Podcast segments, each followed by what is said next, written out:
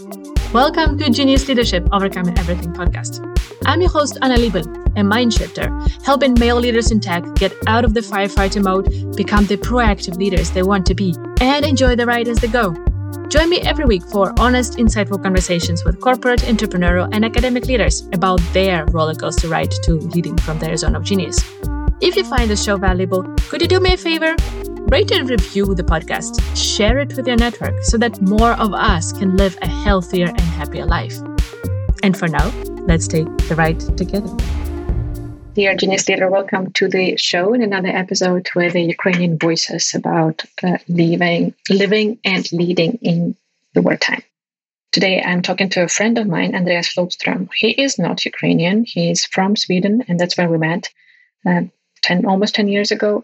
And um, some couple of years later, he moved to Ukraine and started a business. So he's the co-founder and CEO of a company called Beetroot. And I've been promoting them and following them all these years, for almost 10 years since they have been founded. And it's a company that is creating an amazing impact, both in the Ukrainian society, but internationally as well. And this is what we're talking about with Andreas how they have built a company where the impact comes as a top priority and the commercial part of running a business is the instrument to that. And what does it mean in practice? How sometimes it is a tough journey of uh, choosing to follow your values, to follow your purpose instead of um, going for the short term wins. And we're also talking about building the culture, how organic that process was uh, for Beetroot, how that has affected the wartime now. What does the role of having the decentralized um, structure in the company and the culture of everyone having a sense of ownership, how has that affected all the beats living in the times of the war? We also go on the personal journey of Andreas with the vulnerability, for example. We have some interesting conversation there about the myth of uh, being a hero CEO and um, also whether it is easier to be vulnerable or not to be vulnerable. I think Andreas' uh, opinion there goes against the mainstream now, and I'm very happy that he has mm, named that or voiced that. And I hope that will really trigger some thoughts in you, reflections, um, show some different perspective on the topic of vulnerability, especially among the tech CEO founders, especially male ones. And um, of course, we touch the topic of um, the war and what you can do to support Ukraine in these times. And we're providing you many different ways of doing it. You can see the links in the show notes to see how you can contribute through the ways that Beetroot are working on mm, with their uh, Aid for Ukraine fund and with their Beetroot Academy. But we also discuss why supporting the military right now, so Ukrainian armed forces, is more crucial than even the humanitarian help, and how that is the preventive way of saving lives. We both discussed that it's very unusual for us personally to talk about that or discuss those things, and for me to make the asks to contribute to buying Ace-Truck drones and things like that. But I think it's important to talk about that and continue talking that about that. And you know that I'm having these conversations on the show because I want to use this platform for the good, right? For the good of you as the genius leader tuning in, so that you can always get some value lessons, hear about different experiences, and see new perspectives for yourself, but also for a broader community. And me being Ukrainian, it's my duty I would say. But I, I take take that very seriously, but also with very big. Um, I wouldn't use the word joy here, but I can't come up with a better word. I, I'm happy to have this duty to be able to contribute to uh, Ukrainian victory as soon as possible. We all have our role in this war. That's we've discussed with a couple of uh, guests on the show already, and it's important to find a way to do it. This platform for me right now, for with you keeping listening to the episodes and learning something from the Ukrainian founders and CEOs right now is one of the ways of me contributing to our victory. So thank you so much from the bottom of my heart for being here, being a part of this community, for contributing with your feedback every time that you do it through different channels. And um, yeah, today you will hear this in a couple of weeks, but today is my birthday, 2nd of June, when we are recording this. So if you want to say happy birthday to me, please keep downloading the episodes, subscribe to the show to not miss the episodes, write a review if that uh, feels right for you. But also go to the link uh, to the post that I did today on LinkedIn with the different ways of supporting Ukraine as uh, your birthday wish to me and contribute whichever way you want. Thank you so much and see you on the other side.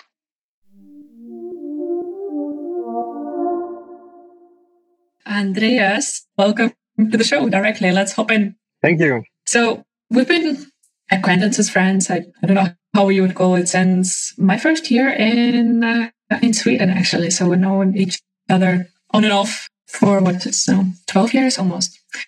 11, 12 years. Mm-hmm. And uh, it's been amazing to follow your journey and see uh, your adventurous spirit taking you to Ukraine and building something very amazing. That's what I want to talk about today.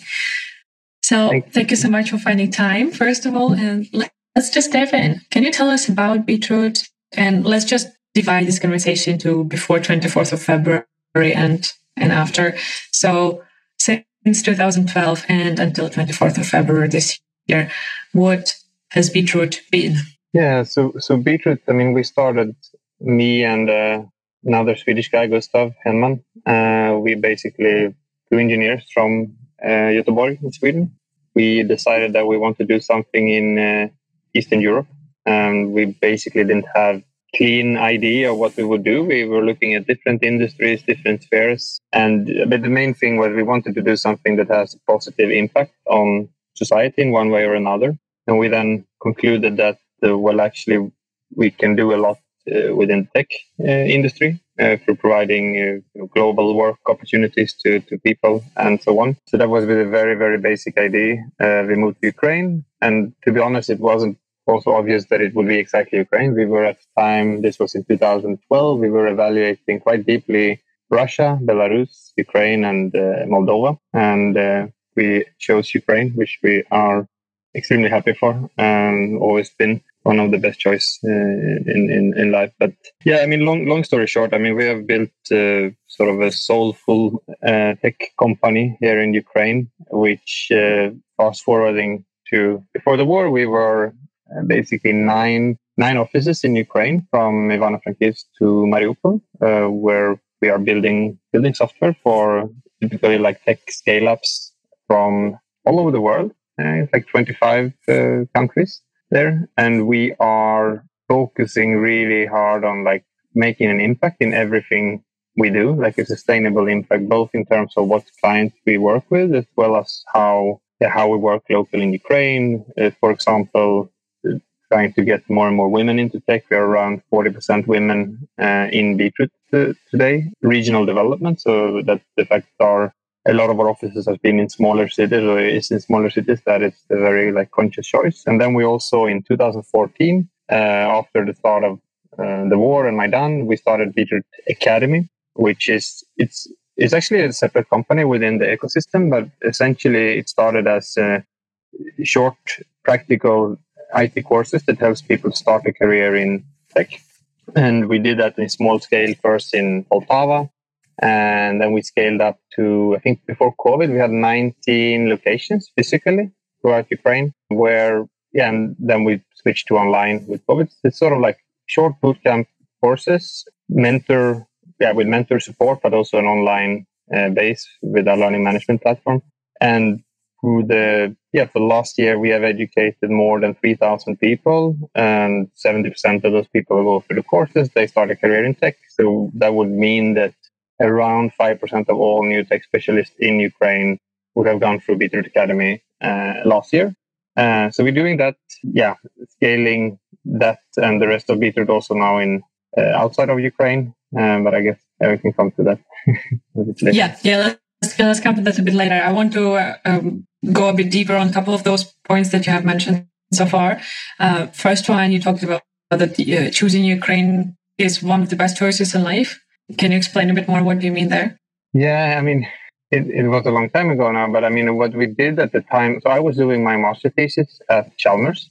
So we had a sort of a objective or like empirical database. So we were like comparing potential and so on of the specifically then the tech markets of the different countries and so on. So that was one part of it. But I think the equally important was the very like subjective part that we, you know, once we came to Ukraine, we kind of felt really, really welcome from start. And we felt it's like super drive of like people wanting to move forward and super, op- super openness for, for us.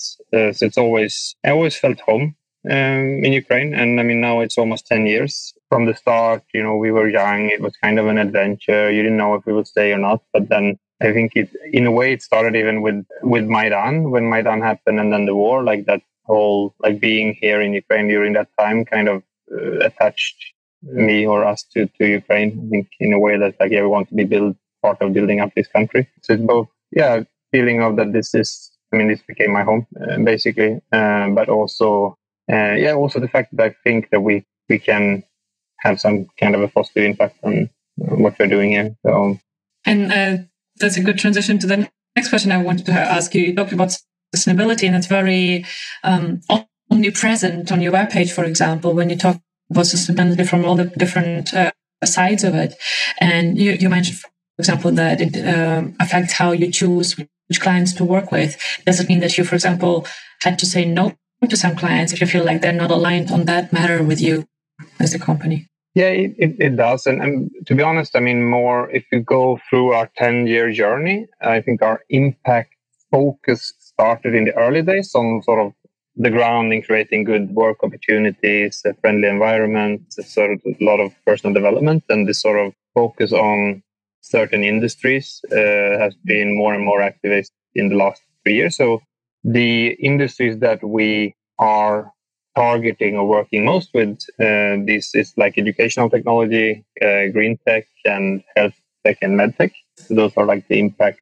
We have companies in many many different industries, but we also have a yeah. I mean, we are avoiding let's say tobacco, gambling, um, weapons related, um, pornography. Uh, Mm. all of those things. Uh, but then we also make like a judgment on a client basis that we actually rank. Since I mean, we luckily we work in an industry which where there is a lot of demands. We have can be a little bit picky, and we one of our ranking uh, important ranking points when we choose which client to focus on uh, is mm-hmm. what is the you know the impact that this client is having on on the world, which is also something that of course also attracts certain type of people to us. So it has it all has like yeah, it kind of circular.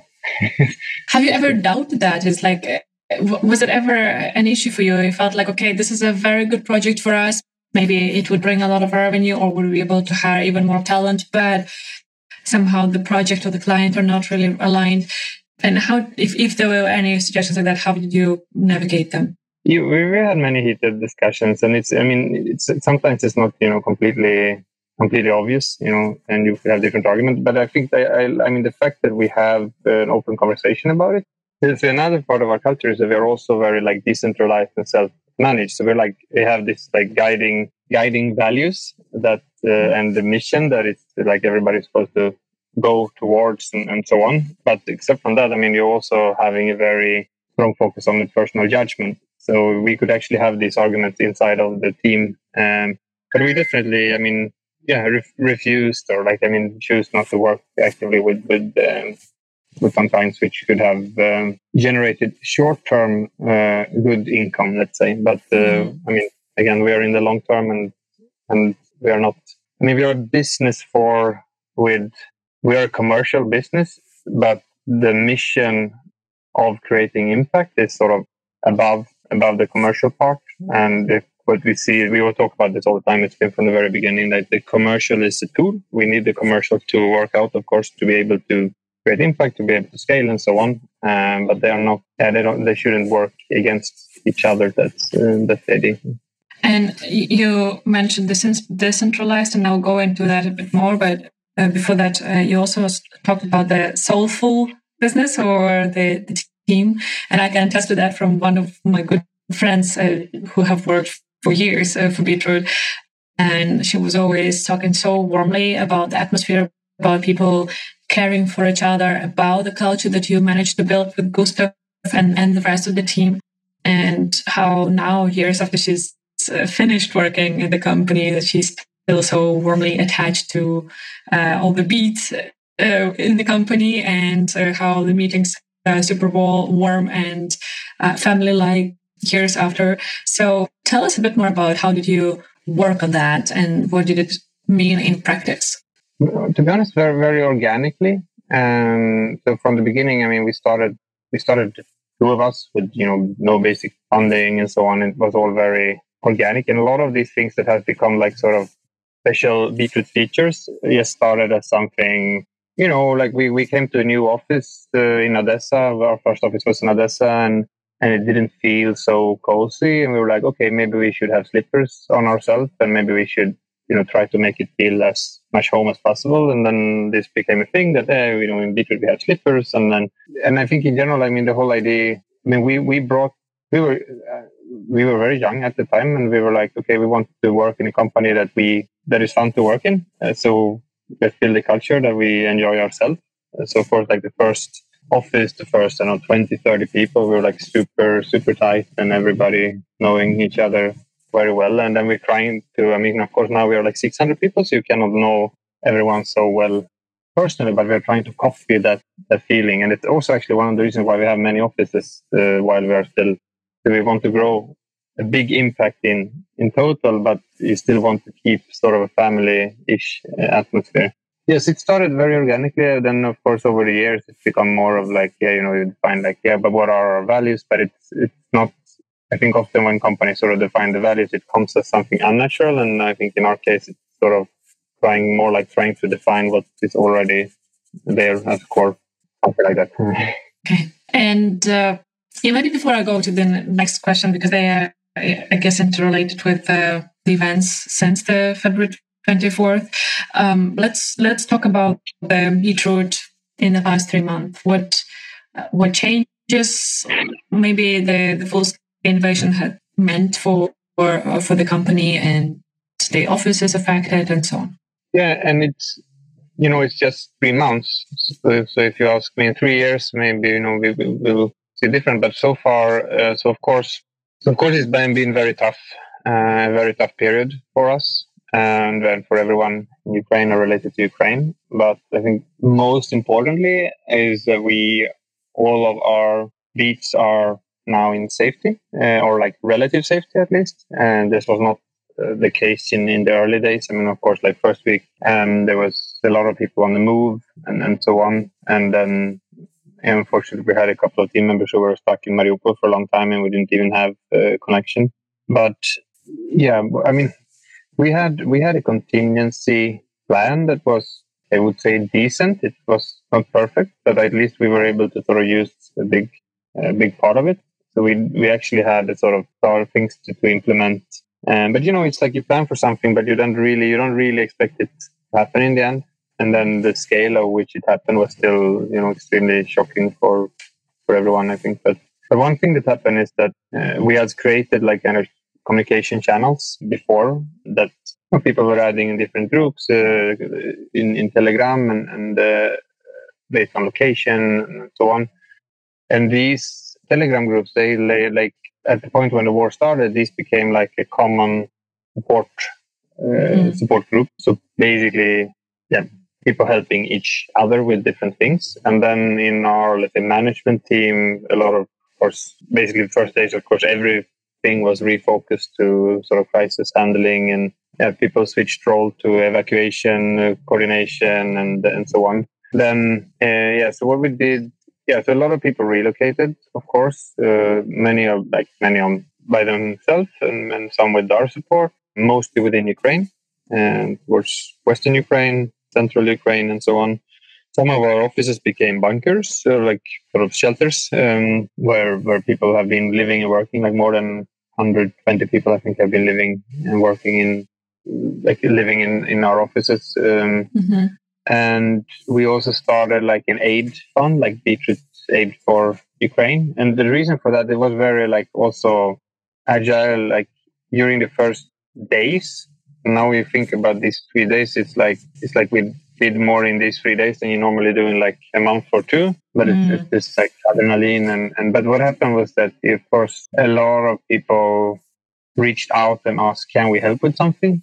And at the same time, a lot of people in our network or extended network needed help with different things. And we were like, we cannot even handle the information flow. So we created a structure for that. And so from 1st of March, we're running this aid fund, which is used to, in an agile way, uh, like non-bureaucratic way, distribute kind of not huge funds, but sort of smaller support funds to specific uh, trusted uh, projects. And. Yeah, so we've been helping like 75 different projects in, in that way. It could be everything from an individual family who needs help to someone running a shelter to someone organizing medicines, uh, transport, and so on. This part of our organization has been working with that. It's so many things that happen in such a short time. I don't even know what to focus on. But uh, mm-hmm. in terms of like the the so our clients have been super super supportive, and our team has been I, I don't know yes heroes. Basically, like uh, it's amazing how how everyone kind of stepped up and some of our people, like a, a, lot of, I would say, I mean, it feels like almost everyone has been involved in some kind of volunteering activities in one way or another. And some of our team members are, have been or are in, in the army. And yeah, and most, I mean, almost everyone else are working uh, at the mm. time being. So um, I haven't seen the numbers for May yet, but in April, uh, we were already back to like 97% working capacity from from before the war, which is also like impressive. And and it's not that you know we were like pushing. We were like, of course, the first time it's like, okay, everybody takes time off and you know get yourself in safety and so on. But already after three four days, some people started to ask, okay, I'm in safety, can I work now? And it's kind of and of course this is also important because I mean, I the tech industry is one of the few one of the few industries that is basically capable of working in more or less normal circumstances which uh, it, it, was important for the economy even before, but now it's even more crucial. Yeah, we discussed it in the series that uh, agriculture, for example, that is one of the biggest industries or the biggest industry for Ukraine, is now uh, endangered. And uh, amazingly, people are going in the fields and trying to, to, work on that. But unfortunately, they're doing it on the mine fields and uh, putting themselves at risk. And uh, it is tough, right? And um, tech industry is now the, the bread, I would say, for, for the country on the economic yeah. level, but also on the uh, health, mental health level, and, and so on, uh, where people can manage to focus on work. It's so important right now for them to not go crazy, to not just go in this rabbit hole of reading the news and thinking about the, their families and worrying and so on. When they can feel like they're contributing in some way, it's so crucial for us to continue going forward because this is a, unfortunately, a, long game and we need to stay in it until the end, right? Until the victory is and, and that means that we need to, to see it as a marathon and really keep recharging. And work is one of those recharging moments right now. So you mentioned the uh, work, work uh, war balance. Or what is it they say these days? In war balance. Work, work war balance. Or like usually mm. work work life balance. Now it's like work war. Yeah, actually, I haven't heard that, unfortunately unfortunately. You mentioned that you've had offices as shelters, for example, and also that you've built the, the whole Aid for Ukraine fund in, in a couple of days. Um, and I wanted to get into that with the topic of the decentralized teams. You've been building since day one of, of Beetroot. And I have a sense from following you guys uh, now in the past three months that that that success of you of building the decentralized team with a very flat, flat structure has helped you enormously with these successes of being so agile with building the fund, with uh, focusing on providing help for the beats and their families and the broader community. Can you tell us more about that? Yeah, I can. I can try. So, I mean, our idea from the very beginning was, I mean, when we started young and naive and, and not with so much experience. I mean, the idea was that well, first of all, let's hire smarter people than ourselves or someone who knows something better than ourselves and then trust them. So the whole sort of origin, like the main, main core value of the Beetroot culture has been trust and responsibility and equality, essentially. Like these are, uh, you know, we, we don't have any kind of like, uh, we're trying to, you know, avoid any kind of building of hierarchy, uh, both in a like a structural sense, but also in a in a mental sense. That yeah, we are all equals, and we are all here because we have different you know competences and different uh, strengths and weaknesses, and we are working towards the same uh, common goal. And and, um, and what we have been trying to build during all these years, and I think mostly quite successfully, is this yeah, feeling of ownership and, and feeling of um, that there's a space to take take initiatives and, and move things forward, which obviously also has led to that we attract certain kind of people who are really into that or who are like adapting to that over time. And so what that means in practice is that you like in a more classical organization, most difficult decisions will be taking up in the hierarchy. So, for example, me as a CEO, I would have a lot of basically a lot of pressure on taking a lot of executive decisions on a daily basis and so on. And we have yeah, built a structure where we try to take as much as decisions possible closer to the action. And of course, uh, you know, when the war starts and everything is chaotic and the sort of the information flow and the overview is just not there. It's just basically it's a chaos. It, it becomes extremely, extremely important that people are sort of trained and ready to just take own initiatives, like not mm. asking someone not. That happened. Uh, I mean, I, there are probably like hundreds of examples of how that happened in practice, especially during the first uh, first days. But there were like you know spontaneous working groups formed. Cars, uh, you know, day two, they had created this like spreadsheets and the system for how we would track uh, each and every one in the team, who is where, who might need help, and so on. Yeah, the aid fund also. I mean, you could say it's yeah, it's partly like just a spontaneous initiative based on uh, yeah, based on um, the need that, that people saw on the, the ground. Yeah. Have there uh, been hiccups uh, during the process of building this, this decentralized team? And I mean, before this February 24th, maybe uh, I don't know, someone not managing with this, like feeling like they need more guidance and structure, or feeling that you're you're creating an anarchy in some way, anything like that. Yeah, of course. I mean, all, all of that, of course.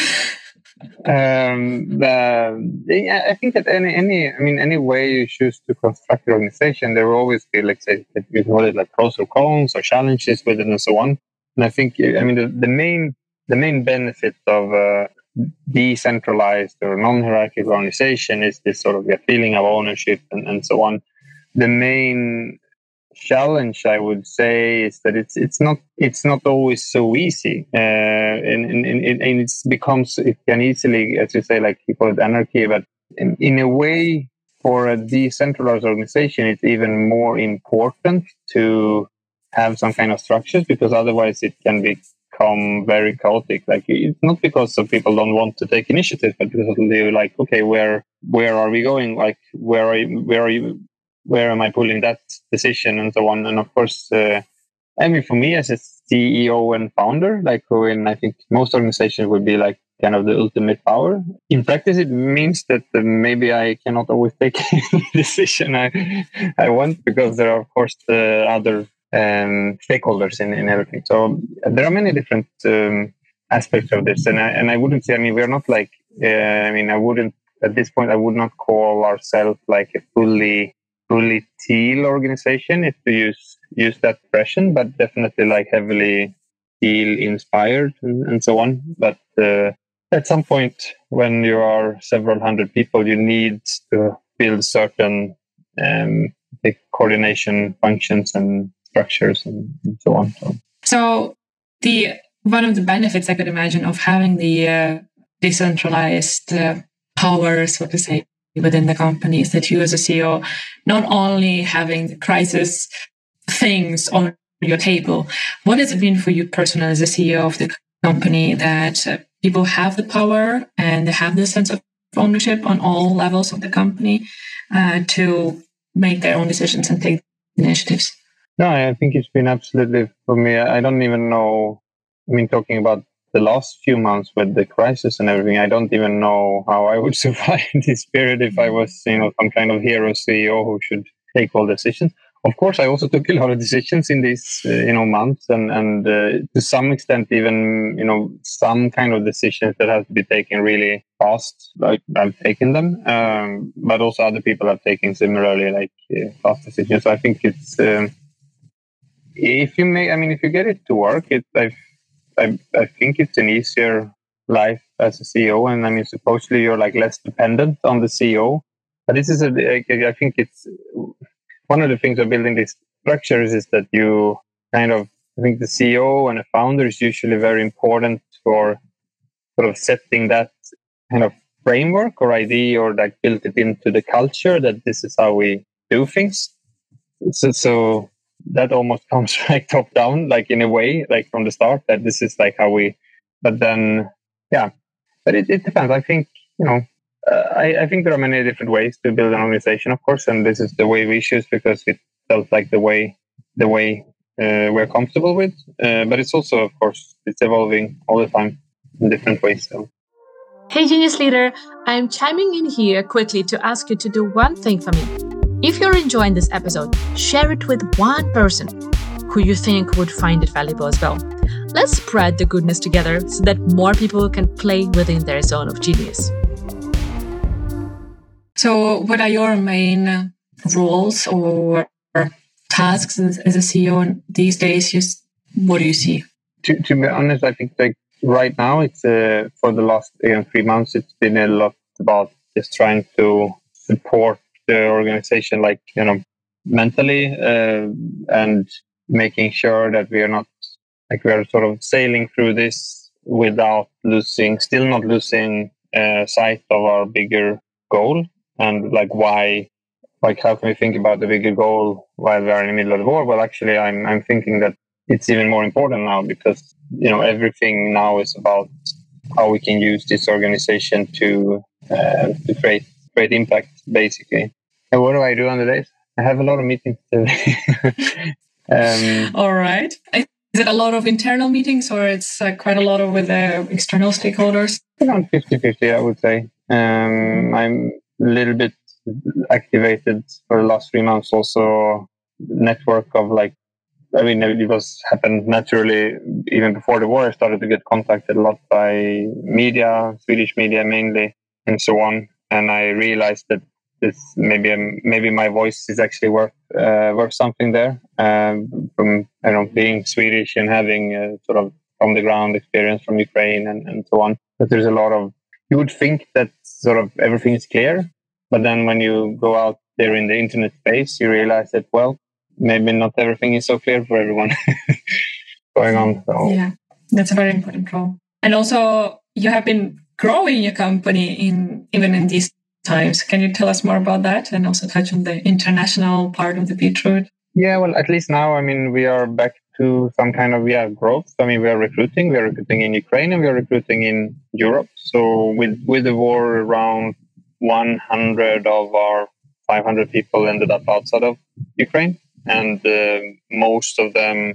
I mean, we have set up offices. For example, we have integrated with a company called Safegate in uh, Bulgaria. So we have a like full Beetroot office in Bulgaria, and we set up a co co living, co working in in Poland and yeah, so what we're doing now is that we are, of course, you know, of course, like working a lot with continuously making sure that everything is stable, that we can deliver, and we will be able to deliver in the winter, even if the heating switch off and such things in Ukraine. But also, I think already around four weeks after the start of the war, when things slightly like stabilized, we went on and said, well, okay, let's let's actually start recruit. A lot of people lost their jobs, uh, so let's you know let's do what we can. We are pushing for growth in in Ukraine, but also in uh, Bulgaria, uh, in Poland, and also on remote. A lot of that is actually like Ukrainian stores spread out in different locations. And then the Beetroot Academy, which has been, I mean, we had started teaching internationally, for example, in Sweden even before the war. So it was all sort of, but we have speeded up that and we are like one of the bigger initiatives we have now in digital academies. We are focusing on um, teaching uh, ref- Ukrainian refugees in, in Europe.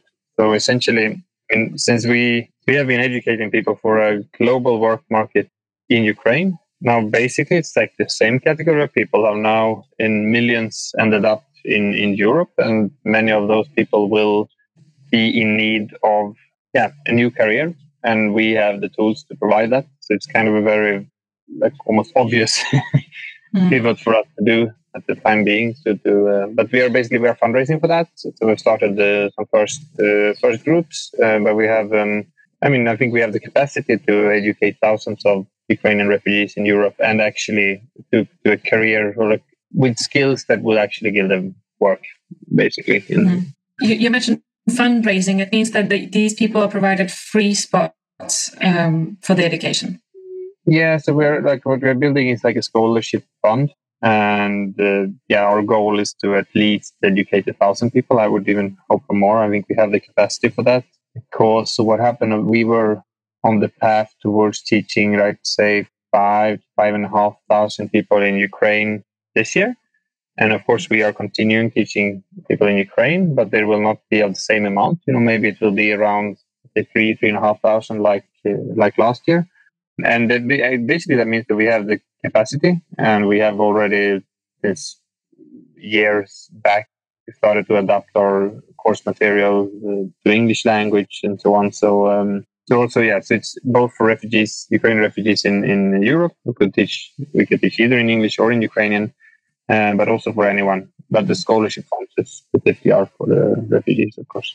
And even before, like, I mean, we have had hundreds of people in Ukraine who have been studying with scholarships, for example, from United Nations, from USA, from SIDA, Swedish, from Estonia, Canada. Uh, yeah, so there's been a lot of support there. Can a company or someone who is listening to us as an individual provide uh, funds for the scholarship or contribute to that?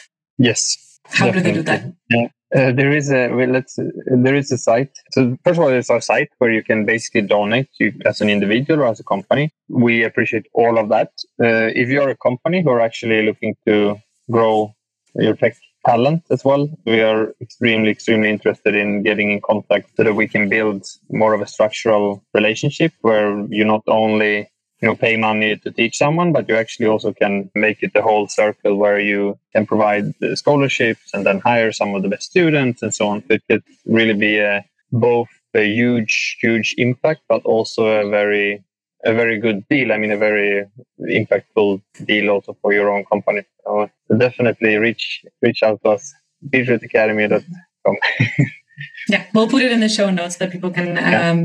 tap in just uh, go to the webpage. And uh, talking about the uh, mentors and like the, the capacity that you have, you mentioned that there are, there are mentors in the, in the courses. Would you need people, more people of that? If someone is listening and they are from the IT industry and like, I would love to contribute with my knowledge, is that possible as well? Definitely, that's definitely. That's also one of the things that we are like. I mean, Digital Academy started like this, like local initiatives in Ukraine, and then it became national, and then we have adapted it to the international market. So basically, I mean, what we see for Digital Academy in the long term is that we want to be a global company that helps people all over the world to get, you know, build successful careers in, in tech. So yes, if you are a specialist in, uh, in tech, you know, who have skills in any of these, we are super happy. We are just, you know, started activate for the last couple of months, like active recruitment outside of Ukraine for teachers and so on. So it's something you can do like besides your normal jobs. It's typically like evening and weekends. And you can also, there's also lighter versions of like mentorship if you don't have time to spend like 10, 12 hours per week on, on teaching and so on. So yes, come to us. yeah. So genius leaders, that's just a, our way of, of saying like, you can contribute in so many different ways and just reach out to uh, Andreas and his team for that. Let's talk about the academy and its influence on, on the refugees and it both now and you actually have this experience since 2000 2014, right? You have been providing scholarship uh, places, spots since 2014 for the temporarily displaced people. So tell us about that. How how has that affected the, lives of those people? How has that maybe affected your company uh, and uh, your clarity on your mission? Thank you. Yeah, yeah, I mean, yeah, it started as I said, like in 2014, with specifically teaching internally displaced people from Donbass and Crimea. So that was the core and then we realized, course, that there is a much, much, much wider uh, need. But essentially, I mean, the working in the tech industry is it's a good spot to be any in any place in the world.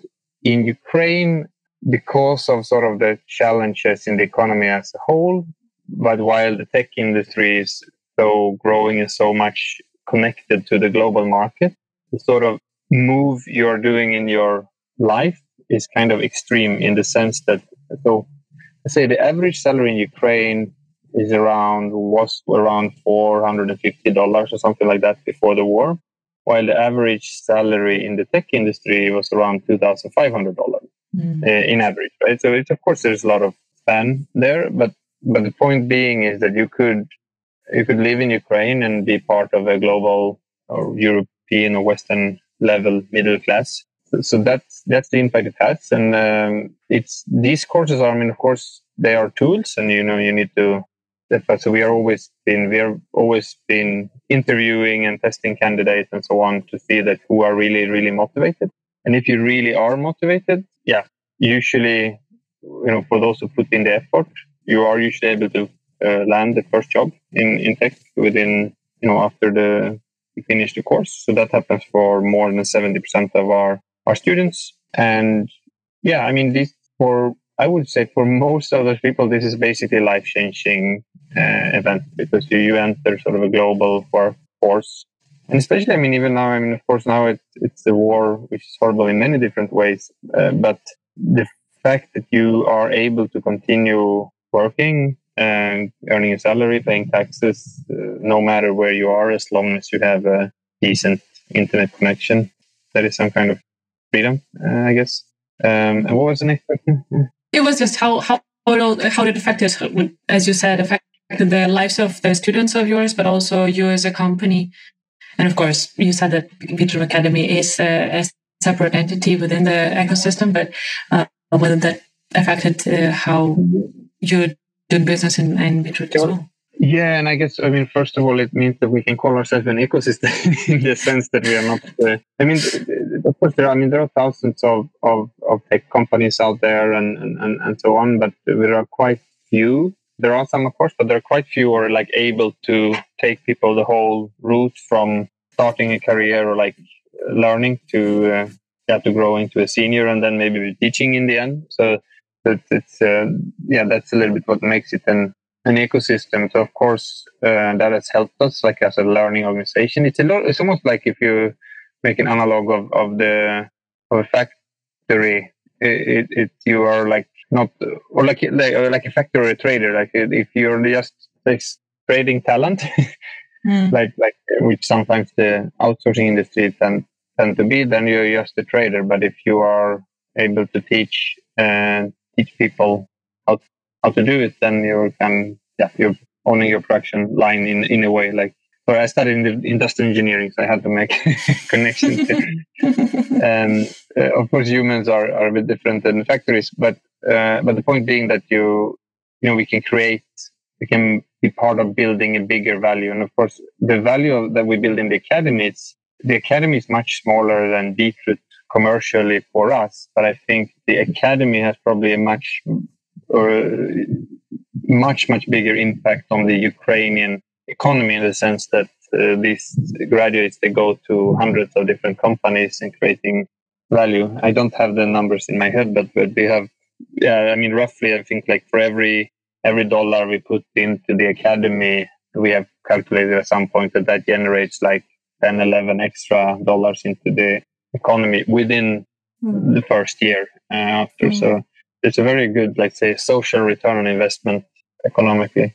Um, yes, it's it's a very. I think it's a very important part of us as a as a company, of course, and especially. I mean, I think in the beginning it wasn't so obvious for for everyone. I think for the last few years, when this sort of lack of talent has become such a challenge for basically everyone, I think a lot of companies started to yeah to think about creating their own academies and so on. But it's actually it's actually a lot of hard hard work doing that. It's mm-hmm. not something you just pull off overnight.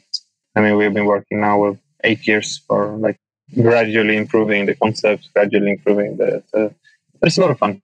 Yeah, you see, uh, we, we come back to the sustainability point of uh, uh, of Beetroot, right? The philosophy. It's not you you're creating solutions, right? There is a challenge on the market. There is so much uh, demand for the tech talent and you were not sitting there and thinking like, okay, let's fight the other companies for, for the, the few talents that are there. Let's just uh, build more talent and, and nurture more of that. So um, that's really amazing to see. To be fair, we're doing both, of course. also fighting for that. Well, that's part of it, right? that's part of it. Um, yeah. I'd like to talk about the leadership lessons of yours, since this is a podcast about leadership from the past three months, but also from the last uh, 10 years of, of building the company, almost 10 years. What are your lessons? And you can break it down into pre full scale invasion and cluster month or combine it, whatever you, what you want. Yeah, yeah, it's, it's a, that's a very wide question. it's like, we still have time. Yeah, yeah, I'm just thinking where to start. I mean, with the risk of saying the obvious things here, I mean, if you talk about the whole, it's easy for me to talk about the last three months right now. That's still what's circulating in, in the head. But I think that, as we already talked about, the whole concept of self-management has turned out to be very good in the in this uh, this environment. At the same time, as, as as me as a leader, you could say like the uh, the need of sometimes taking quick decisions is uh, is more or like bigger than than than usual. One of the things with our self management is that, there's usually you want to involve a lot of different stakeholders when you pull an initiative. So sometimes it can take quite some time to to to uh, uh, change something. So it's a bit of a combination of using the the benefits of both. Yeah, I mean, I think as an organization, one of the most important things we've done is to like create the platform for communication, which again helps people to help each other. Um, that was one of the things, as I said before, like we had prepared already before the um, the crisis or the war, and that's yeah, that's been very and actually it's interesting that you mentioned you have a friend who's a former But One thing that happened was that some people who are not working with us anymore, but who felt a little bit I don't know, alone in this whole crazy war situation. So at some point uh, during the first days of the war, someone asked like, "Can we add old beats into the group?" And we're like, "Yeah, okay, sure, of course." And, and then suddenly we had like 20 people who were not not even working in the company anymore, but who are still involved in that sort of support support group, and that that felt really good. Um, yeah, and I'm I'm just shooting random.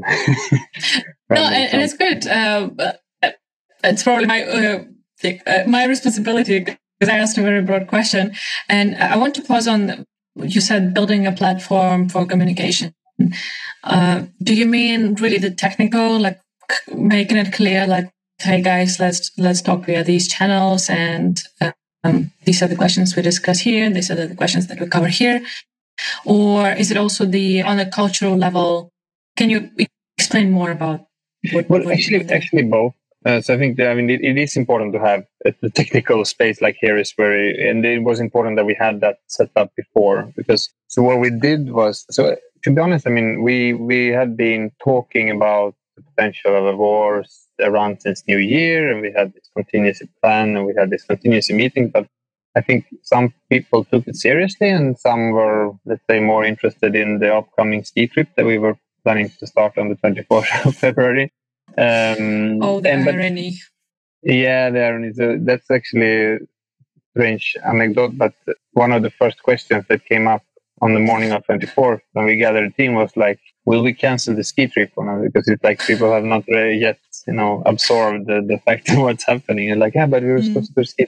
No, but so, so since things happen so quickly, and I'm now talking maybe like uh, to an international audience, if, if you're like want to prepare for some kind of crisis, they think this things that takes a few hours even to set up, uh, they might be actually very crucial during the first few hours of, of a crisis situation. So what we did was we had this early morning call first with the we had a smaller contingency group where we had a call like at six seven in the morning 24th and then one hour later we had the call with the whole company and everyone who were able to switch. And so basically what we said in that meeting was, of course, like opening, okay, let's, you know, talk about anything you want. Like every week we had our Swedish team. It was like, yeah, we're going to be online all day and, and we can talk to each other here. Um, but also what we did is say, well, now we actually we implement the plan. And then even those who were, they maybe not so ready before, it's like, ah, yeah, you know, I had this email somewhere with it's you know I had the address of that office or whatever. So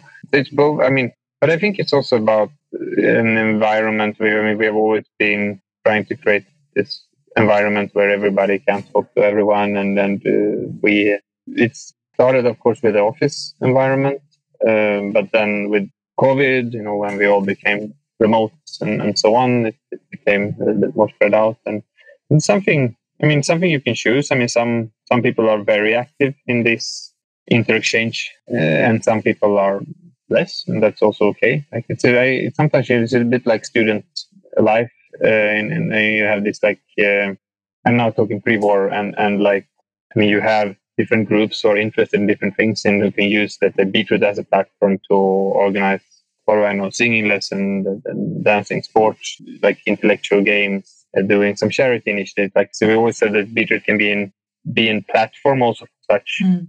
things, meaning that you have created different groups that are closer to each other, but still you have this sort of one thing that that unites unites us all. So it's it is um, like in Ukrainian this way, like it's like everyone are your people in, in a way, even if you don't know uh, each other uh, closely personally. So that I guess is about creating an environment of openness, of also you know like an environment when you are able to be vulnerable you know we always talked about wholeness and like bring your whole self to work take off your mask and, and, and so on and yeah i mean during the war of course i mean we have had calls when I know, we have been crying together because yeah because that's how we feel and then that's mm-hmm. okay how has that been for you being vulnerable um, since the very beginning i don't mean the particularly last three months, but has it always been easier for you? I think it's easier to be vulnerable than not to be, to be honest. okay, I want to unwrap that much more because this is goes very much against what I hear from many CEOs, uh, especially in tech. Hmm. So tell okay. us more. What, what, what do they say? they say that, that that is scary and it's super hard. And if they try to do it for example, on the board meetings or with potential investors, uh, they directly lose points and they are seen as unprofessional or incapable of doing their CEO work because it's tough to be a CEO, especially when it's a startup phase of the company. Mm. So a lot of people feel uh, either have a complete block and they're like, I would, I, I don't see the point of being vulnerable ever, or a lot of founders whom I talk to, they say that I, I would like to, but uh, my environment is just very toxic for that. Okay. I, I don't know. I mean, it's, it's maybe it's a little bit hard to comment. I think, I mean, I was literally crying during the, our board meeting uh, on the 24th of February in the evening. And I think that felt very relieving. And then, you know, you sort of uh, finish that and then you can, you know, discuss. I don't know. It, it's hard to reflect on. I, I, I for me, it's always like I, it's just hard for me to see it any other way. I think if, if you're not vulnerable, I mean, it means that you're not um, coming down deep uh, enough to be able to actually feel mm-hmm. each other. Like I, I, I, don't know. It's sorry, it's a little bit hard to reflect on. Mm-hmm. Um, I haven't, I haven't really thought about doing it another mm-hmm. way but maybe say, yeah. I mean, it maybe one one thing is that I think that it maybe it's easier. I'm just trying to reflect how know if you come into an environment where where you I mean you come into a context. Uh, I mean, for me, for Beetroot, it's sort of uh, in in one way it's like a prolongation of ourselves because we you know we came to Ukraine with empty hands and then you built and you started it. It was very like started to build it with friends and so on. So it's kind of actually maybe you know maybe if you jump into a completely different environment uh, like an environment that you're not in part of growing or you don't know people in the room and so on. Maybe it's completely different. Mm-hmm. It could be part of your nature, and that's that's the thing that I've seen from you from the very first meeting. You how open you are, and how the first phrase that comes to my mind is really wearing your heart on your sleeve. Right? You you were always easy to read, but in a very positive way. It's not about like you being I don't know simple or naive or anyhow no, it was just that you, you were bringing to the surface what was uh, deep within. And I would guess it partly goes from my experience of, of mind shifting and working with leaders. It goes to or comes from self awareness that to bring to the surface what is deep within you, you actually need to understand what is deep within you. Mm-hmm. So how like what comes to your mind when I comment that way? Well, I was actually when you I started immediately to think about uh, how you know how it impacts your interaction with others because I think especially I mean if you work in any companies working with people right? But uh, especially when like basically I mean we're in a way like they're selling competence so you're working closely with people. So it's and I mean to be honest, like your success is very dependent on you understanding what's going on in someone's life, like or like how how someone feels at the time, and like uh, and so being able to sort of spot that. And I think if you are like wearing a mask and being close yourself, you will get the same back, uh, which will eventually mean that you're not able to read the people who you work with, which will not impact your company well. Like so. Uh, and, and I think it's also like it's also something about not having anything to hide. And if you talk about sustainability and impact is also, I think it's important to try to build a company in a way that you don't have anything that you want to hide mm. in the end. And I don't know if that answered your question, but uh, um, it does. It's a bit like uh, it's not the same question, but but uh, I, I got the question like many many many times when we're especially like less now actually but more in the beginning like we are like uh, we were talking about we were traveling around in ukraine we were saying yeah you want to you know we want to start Beetroot Academy to make impact and the company is based on impact and so on and you get this sort of questions like oh but what's in it for you or like why are you doing this and so on and and uh, like and my, my i always want to turn that question around and it's like if you're doing something and it's not to make an impact, so why the hell are you doing it? Like that's mm. kind of like what's the point? So uh, I think I think that's the logical starting point. Yeah, not for everyone, obviously, since you're getting this question as well. But um, I see, I see the positive trend there. Yeah, it's definitely it's definitely changing, changing a lot, and I think it's changing a lot in Ukraine. I think, of course, with the sort of common trauma and, and the war and so on. I think so. Like already since 2014 and gradually like more and more and more i think there's just uh, more and more feeling of that there are so many people who are doing things to to make an impact basically uh, which is uh, yeah it's one of the reasons why it's why i en- enjoy so much uh, living and being in ukraine because uh, it feels like there's a lot of purpose in a lot of different things happening i remember the conversation one of the times you visited gothenburg and we met for uh, a short a walk and coffee. Uh, and you were like almost interrogating me, like, why, why do you want to stay here? It's so boring in Sweden. And for me, it was like, why do you want to go to Ukraine? and for you, it was like, there's stuff happening and you can actually like affect things. So it was uh, very fascinating for me to see how like it, it, was very different for the two of us. And uh, we could still like have a fun conversation around that. Yeah, but it's also, and of course, like I mean, it's it's everything depends on where you come from and where you go, and, and it's like maybe you know maybe if I uh, was born in, in, in Ukraine, maybe I would go to Sweden, and then maybe it's like you, you never know, like it's our lives. Uh, and I didn't know, of course. I mean, I ended up in Ukraine. I'm super happy for that, but it was also, to be fair, I mean, it was a lot of random factors that uh, impacted that choice, and then it turned out that well, this I think this is a really good choice. Uh, yeah, it's uh, interesting. yeah you never know what what the next turn really gives you, right, or shows you on the way. Yeah. Andreas, uh, if people are interested in working with Beetroot, contributing somehow, uh, we, we've already mentioned, uh, we'll put the link to Aid for Ukraine in the show notes so people can donate if they want. We'll put the link to the Beetroot Academy if people want to sponsor uh, scholarships or become some kind of partner. Um, anything else that we could mention that can be of value for your ecosystem or for Ukraine right now? I mean, I think Ukraine needs any any support Ukraine can get, and there is a lot of support out there, luckily. But you know, the the need is like kind of endless.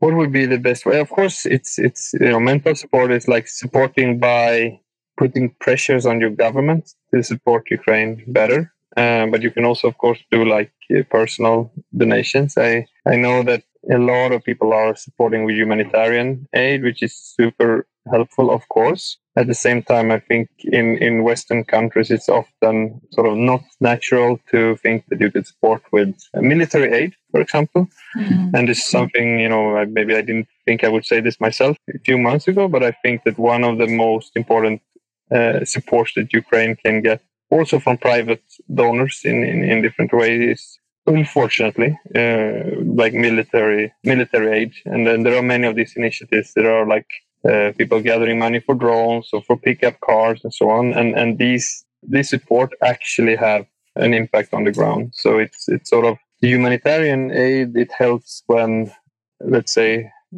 hell has already happened or like when when things have already gone wrong. Uh, but unfortunately what protects i mean the reason i'm i'm now sitting the reason why I'm sitting in my house in Kiev right now is uh, is because Ukrainian the Ukrainian army and society was able to stand up against the uh, aggression, specifically around Kiev. But unfortunately, this aggression is still happening, and there are still like millions of people who are in in a very uh, very difficult situation. And um, yeah, so help humanitarily, but also uh, military, and also really put pressure on uh, on your government to to support Ukraine if, if you can, mm-hmm. especially if you have like contacts, you can go out demonstrating and so on. And yeah, don't do any business with don't do any business with Russia. Do all the business you can with with Ukraine. Mm-hmm. That's extremely important because the economy in, in is is a very important long term factor, and Ukrainians will do a good job. Mm-hmm. Yeah, for sure. I I have so many friends who, who are in European ecosystem in tech or uh, entrepreneurship, and they are just commenting on that all the time. How happy they are with the deliverables and the quality and the time of the deliverables from the Ukrainian contractors, suppliers, whatever it is. So yeah, it's uh, I can attest to that as well with my team. Yeah, I can also say that it was weird for me to say it, but uh, today's my birthday, and I actually posted a, an ask as a birthday present to contribute to buying the airstrike drone for one of the battalions where a person whom I know personally uh, is working uh, or is serving right now. And you tell me only now it's your birthday. it's not the go- the main thing of, of this day, but it's actually a surprise for me to have this kind of conversation as part of my birthday. I, I really love it. And it uh, it's a good reason to ask for, for some support, especially if you know someone personally, of course. That's yeah. And that's that's the thing. It was weird for me to do it because I know that, as you said, when you Westerners are having troubles with contributing or uh, to the purchasing military equipment and so on, but right now that is much more helpful than humanitarian help in a way that it's a preventive measure, unfortunately. And uh, there we go. Uh, for my birthday, I'm the first for the first time asking people to contribute to buy something that on a nuclear level does harm, but mm-hmm. on a bigger scale things, it actually is saving lives and hopefully stops the suffering sooner. On that note, Andreas, I'm very grateful for for you finding time for this uh, honest, open conversation, and also grateful for everything you're doing for Ukraine and um, for having you as a friend for all these years. It's uh, really inspiring inspiring for me and very valuable for me to have you as one of the role models that I, I look at whenever I, I feel that stuff or I feel like I'm, I'm lost. So thank you. thank you. No, don't make me shy. But, uh, yeah, pleasure is always mine. Yeah, thank you. And um, yeah, thank you for having me. And thank you, Genius Leaders, for tuning in. And uh, as usual, talk to you next Wednesday. Thank you for joining us for this episode of Genius Leadership. If you enjoyed the conversation, hit the subscribe button to not miss an episode. And to help more people become even better leaders, rate and review our podcast and share it with your communities. For more conversations about living and leading from your zone of genius, connect with me on LinkedIn. Genius Leadership is an honest conversation about leading yourself and others. And it's my honor to be your guide in overcoming everything.